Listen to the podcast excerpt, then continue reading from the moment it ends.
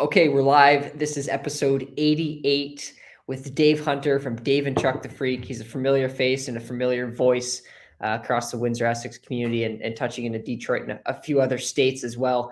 Um, originally, I think you're from uh, Belfast, Dave. That's right. Yeah, I was born in Northern Ireland and uh, came to Canada when I was like six and have been here ever since. Wow, that's fantastic. So, uh, well, he's in Windsor now and uh, has been here for for quite a number of years. But if you're just tuning in, it's the co-host of Dave and Chuck the Freak, a really a popular show, a morning show on 101 WRIF, and it can be heard across several stations in North America. Uh, he's also the official spokesperson for Transition to Betterness, a charity in Windsor, Essex, and also was formerly at 89X in Windsor and uh, started really airing the show Dave and Chuck the Freak in 2001. So a number of years with the show, and this uh, this year actually, I believe, or this year or next year, Dave marks 10 years being with WRIF. Yeah, that's right. Uh, 10 years next May. We've been, it's, it's, flown by. It's gone so fast, but it's hard to believe Chuck and I have been doing the show together over 20 years now. I've known Chuck longer than I've known my wife. So it's a pretty crazy thing, but it's a, it's a work partnership that's worked well. So it's all good. That's fantastic. We'll get a, a little bit into the relationship uh, a bit later, but uh, just to kick things off, when you're in Windsor and you're you're not recording in, let's say, the states or anything like that, where's your favorite place for coffee if you drink it? Uh, there's a couple places. I mean, I love Anchor, uh, uh, you know, in Walkerville, but I'm really a Starbucks guy. I know some people hate mm-hmm. that, but uh, I like strong, strong coffee, and Starbucks. Uh, Starbucks does it the way I like it, so that's my place generally. Now, is your show uh, recorded and, and aired in Detroit? Yeah, so we're live every morning in Detroit. So I cross the border every day, um, and we broadcast from there to all the other stations we're on. So where near WRIF, where the uh, Dave and Chuck the Freak headquarters are, would you get coffee? Um, again, it's probably Starbucks. There's like I crossed the border at 3:30, so there's nothing open anywhere really at that time. So I'm a brew my own kind of guy. Honestly, most of the time I prefer it better anyway. So I get to work and I make my first coffee of the day, and and that gets me started. So 3:30 in the morning. You must go to bed quite early then. Yeah, we're almost at my bedtime right about now. Uh, it's coming okay, up. well, I guess I'll, I'll make it short. Um, but no, I just I wanted to touch base with you to talk about your fantastic career in, in radio and broadcasting, and just a little bit more about how Dave and Chuck the Freak started and all that stuff. So we'll jump right into it. How did you first become interested in radio? You know, I, I can't really pinpoint a time. All I know is there's tapes of me at like eight years old interviewing my grandma, you know, mm. uh, and so it's always been something that's in me. I've always been curious and passionate uh, about that kind of thing. I've always been a newsie. I always kind of followed that. I really wanted to go in the direction of news. And um, I covered uh, when I started in radio in Toronto. I covered the Paul Bernardo murder trial, and it really kind of switched my whole career path because it was, you know, horrible as you can imagine. And um, I decided, no, you know what? I, I love the business, but I want to laugh. I don't want to be serious my whole life. And so I went more towards comedy and radio and that kind of thing. Okay, you know, very cool. And yeah, I mean, that's where life takes you. You don't know and, until you try it, right? Yeah, for sure. Absolutely. And how did how did you and Chuck first start this relationship? And I mean, your show has blown up. It has uh, over the last number of years, and like you said, over two decades together. How did this all start? Well, honestly, it started in Windsor, of course. Um, we were both working together. I started in Windsor on AM 800. I was uh, a weekend news anchor, and then during the week, I covered city council, which you know you know a lot about. And so that was my deal when I started. And then I went over to the FM station, and I was on uh, 93.9 The River. And Chuck was uh, he ran the board at AM 800. He did all the weekend shows. And so we first kind of met then. And then 89X had Chuck come over there to run the board for the morning show there. And several months after that, I was brought over to 89X to do the morning news there. And from there, it slowly evolved. There were two other hosts at the time, Kelly and Dean. Chuck and I were just kind of background guys. And then Dean left to go to Toronto. And then it became Kelly, Dave, and Chuck the Freak and then Kelly left, and became Dave and Chuck the Freak. And so, okay. yeah, as I said, uh, we've we've known each other as single guys before marriages and kids and all that jazz. We've we've been together doing this a long time. So, in order to start a radio show, is this something where you have to a- attract attention from from a, a news outlet to want to invest money into the show? Is there is there something in your career that you you covered something and it, it got the attention? Like these guys got what it takes. You know, they have what it takes to have their own their own radio show. We need to give them airtime. I think in radio and especially in this you know, in Windsor, Detroit. We were broadcasting in Windsor when we started at 89X and, you know, broadcasting into Detroit, a massive radio market with such a history and so many legendary DJs. Um, mm-hmm. It's about building a following. It's about word of mouth. It's about people saying, oh my God, did you hear what they said on Dave and Chuck the Freak this morning? Or did you catch that? And, and, and people going, oh, you know, I'll tune in. Our company, you know, in Windsor, they didn't have the budget that some of the Detroit stations had. So there wasn't a lot of billboards or advertising. So our show really started from word of mouth. And um, that's what's helped us the whole way along. And we keep that top of mind. You know, the people that started our show, I still respond to emails. We get, you know, sometimes hundreds of emails every show, but I do my best to go through and respond to as many as I can or text messages and that kind of mm. thing we connected with the fans and we stayed in touch with the fans i think and that's been hugely important to the growth of our show through the years. So is that what do you think makes makes the show so popular? Is that engagement or is there other pieces uh, that you bring with the show that's that's really allowed you to capture such a, a large audience that's a huge part. You know, we've had people reach out to us and say, "Oh my God, I've emailed radio stations all over, and no one's ever responded." And so uh, it's huge to some people when they get a response back from someone on the show, which I think is awesome, and I think you know we'll always do that. But there's there's many other little bits and pieces that go along with that, and um, I, I just think that what we do is so important to connect on different levels. As you know, we were one of the first shows to put our whole show on a podcast. I think we're talking 15 years ago, and our bosses hated it. They're like, "No, make them listen on the air." we kind of said, "No, no, you don't understand. They're going to listen if they're in their car, they're going to listen, but they're missing a lot of our show. Most people are in the car for 15 or 20 minutes. So yeah. let's let them download it and hear the whole thing whenever they have time on their schedule.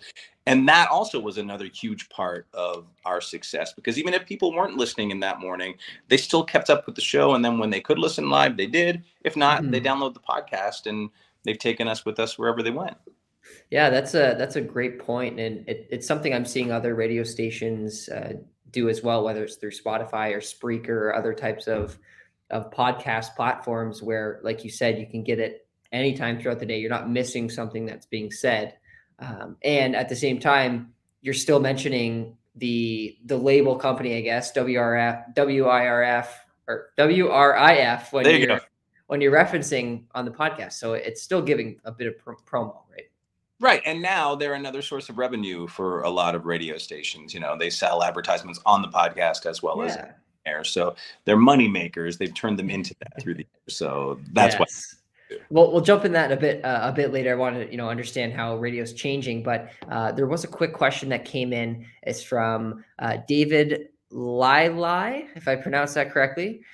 Uh, how do you stay so energetic throughout a show? Do you ever feel tired when a show starts? Oh my God, absolutely, all the time. Just imagine, you know, like you don't sleep well every night, and getting up at three thirty comes bright and early. We actually get up at three, so uh, I think we just work off each other in the room. The the best part about being on a show, you know, with a, a group of people is one of us could be having a bad day. There's other people around to kind of, you know, pick up the ball and kind of run with it for you. Generally, I'm pretty good. I'm energetic and positive and upbeat, and it just comes naturally. So, you know, with coffee. But yeah, um, yeah we can all kind of count on each other to keep it going. And and if someone's sick or something's going on, the rest of the people in the room realize that and and you know maybe step up a little more than normal. Yes. And did you have to switch to virtual during the pandemic at all? Or were you were you fortunate enough to be all in the same room? Um, I did. There was a confusion about crossing the border uh, yeah. for first, you know, month or two. So I was in my basement, which was very bizarre, and everyone else though was in the studio uh, in Detroit, and uh, for the for two months anyway. It actually after the initial awkwardness, and no one probably even noticed. You know, I had a camera on me, camera on them, and it sounded the same. So if you weren't watching the peep show that we put out every day, you wouldn't have any idea I wasn't in the same room. Okay, very cool, very cool. Uh, we do have another quick question from Dar Sleeth Poirier. It is, uh, what is your most memorable episode? Oh, geez, we've had we've had lucky enough a lot of memorable episodes through the years, but for me personally, and this is weird, but uh, I grew up listening to Kenny Rogers with, you know, my mom and dad loved Kenny Rogers and Dolly Parton. And they got Kenny Rogers to call into the show one day and surprise me. You know, rest wow. in peace. He passed away the past few years. But um, he called in and I had the balls to say, Hey, can I sing with you? And we sang The Gambler together live on the air. And blew my family's mind. My whole family couldn't believe that actually happened. I was a superstar in Ireland and across the world. So uh, that was probably for me one of my most memorable episodes. I can say I sang The Gambler with Kenny Rogers. It's a pretty big deal. And now you just have to get Dolly Parton. That's it. I'm trying. Trust me. I'm trying. uh, no, that's awesome. Thanks for the questions. Uh, but going back just a little bit to how radio is changing, you mentioned Dave Chuck the Freak, you know, expanding to the podcast platform for people watching later. Uh, have you noticed anything else change in the you know past 20 years that you've been doing the show? Oh, so much. You know, I mean, there's good and bad with all of it, right? Social media is amazing. Many different platforms for us to reach our listeners and share. Even when we're off the air live, we can share things through there. We can stream videos. They can be at events with us that they couldn't normally be at. That's all the positive stuff. The negative stuff, you know, you put yourself out there every day, you get instant feedback, good and bad, yeah. and positive and negative. And so there's some haters and there's some, you know, not so great people, but we're lucky. Our show is, I would say, had 90% positive feedback through the years. A lots of love from lots of amazing people that listen to us every single morning. And we're like friends or family to them. You know, they hear about all of our lives every day. They're having their coffee, they're getting the kids off to school, they're on the way to this construction site, whatever it is. We're there with them every morning and just trying to make them laugh, just trying to take their minds off the crap we all have going on every day. And so, uh, thankfully, the feedback from that is uh, amazing, and we always appreciate it. And and just speaking of a little bit about we talked about how things are changing in the broadcasting industry. For someone entering this this type of career now, what would be your advice to them? How do they enter it in, in, in such a changing environment? You've got to be incredibly determined you've got to know this is what you want to do. I mean, now more than ever, especially in Canada, the media landscape has changed tremendously. Mm-hmm. Where there were once 300 jobs, there's now 30 jobs. One guy is doing the job of five, six people that normally would have done that. So, um, as you get bought out by bigger companies, like a lot of Canadian, you know, stations have, for example, Bell, you know, um, it leads to corporations running you and downsizing. So yeah. to you want to be in the business and really want to do it, you, are gonna uh, face some tough times along the way. You just got to get used to that, and you generally got to start small. So you've got to pick like a, a smaller town or a smaller market, start there, and work your way up to bigger cities if that, that's what you want to do. Would you recommend starting as an independent?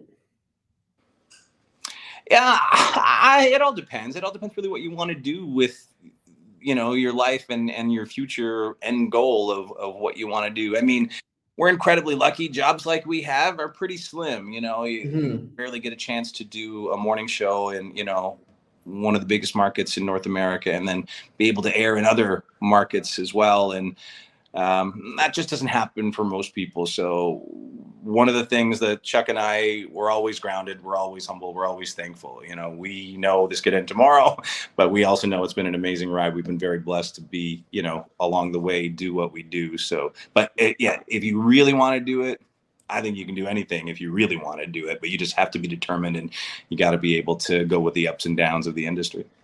Yep. Yep. No, I think that goes with with everything in life. Sure. Absolutely. uh, another quick question: What was the technology in radio like when you started versus today? Uh, completely different. I mean, I was literally splicing tape. You know, it was reel to reel tape, and I would have to splice it before I aired my interviews and cut it together. There was no digital editing. I literally had to, if I didn't like a part of it, I had to cut it physically out of the interview and then tape it back together and hope it sounded okay and seamless as it played. And then from there, they went to, they were called carts, pretty much like cassettes that were just on a loop. And all the songs we played on 89X were on cart. And, um, you know, the computer systems, they're just gotten so much faster and better through the years. The, the best part, I think, though, for doing a, a morning radio show is just you have the internet at your fingertips. Any question we have, any clip we need, mm-hmm. everything is right there. Eh, you know, and that's evolved so much over the years. You can get whatever you need and the information you need to broadcast the latest details on everything. That's been the biggest thing. That was kind of, you know, that was around when we were starting our show. We're not that old, but it wasn't as great as it was now. And we didn't have the depth that it has now. So those tools are amazing. I, I had no idea you actually had to physically cut ribbon or whatever it, it was. Yeah, I mean, tape. yeah, we had to cut tape and splice it back together and and hope hope it worked out. Uh, just a couple more questions from the audience, and then we'll, we'll go to uh, a few questions for myself, and we'll, we'll wrap it up. Because I know it's uh, almost bedtime for you, Dave. But oh. next question comes from Maximus Reed. What are your goals now in radio? As you've seen such success, is there something you still still feel you need to accomplish in this industry?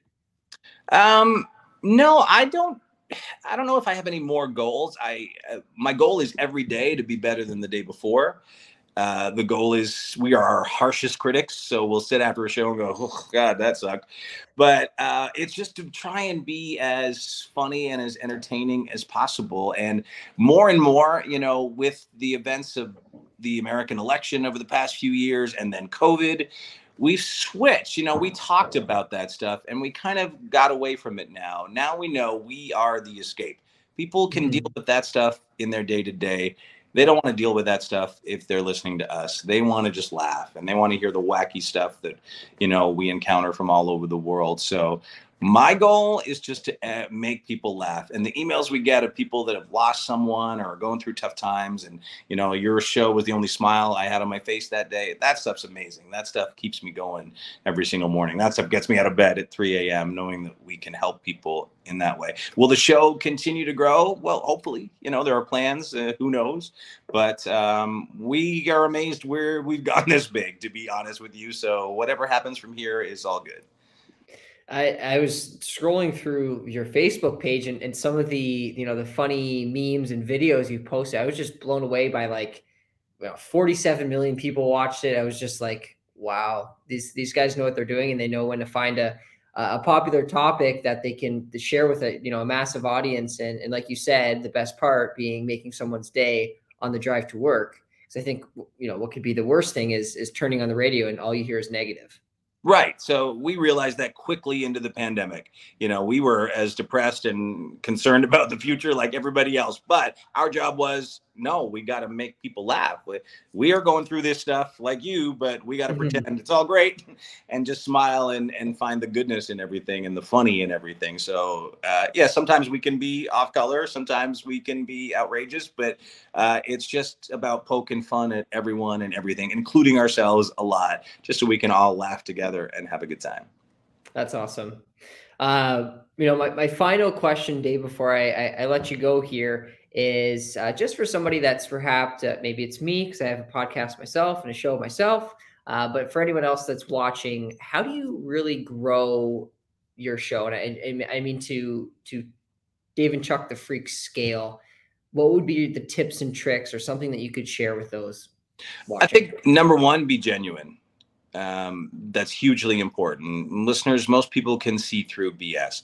You know, there's some other radio shows that have staged things or actors calling in. Never once have we done that in our show. Although some people find it hard to believe, but all the crazies you hear on our show, they are the crazies that listen. we love them for it, but it's all genuine. Our reaction is real. Our reaction is not staged, not scripted. When I come into the studio in the morning with the stuff we're going to talk about, no one else in that room knows what we're going to talk about you know the the first you know little bit of starting our show years ago we would talk about what we were going to say on the air and kind of think about how we would react. And we'd laugh our butts off in the office. And then we get on the air and go oh, we already said that. You know it wasn't as funny. So we realized no if we want to do it it's got to be live it's got to be real. And so the reaction you're hearing on air is the first time all of us have heard it.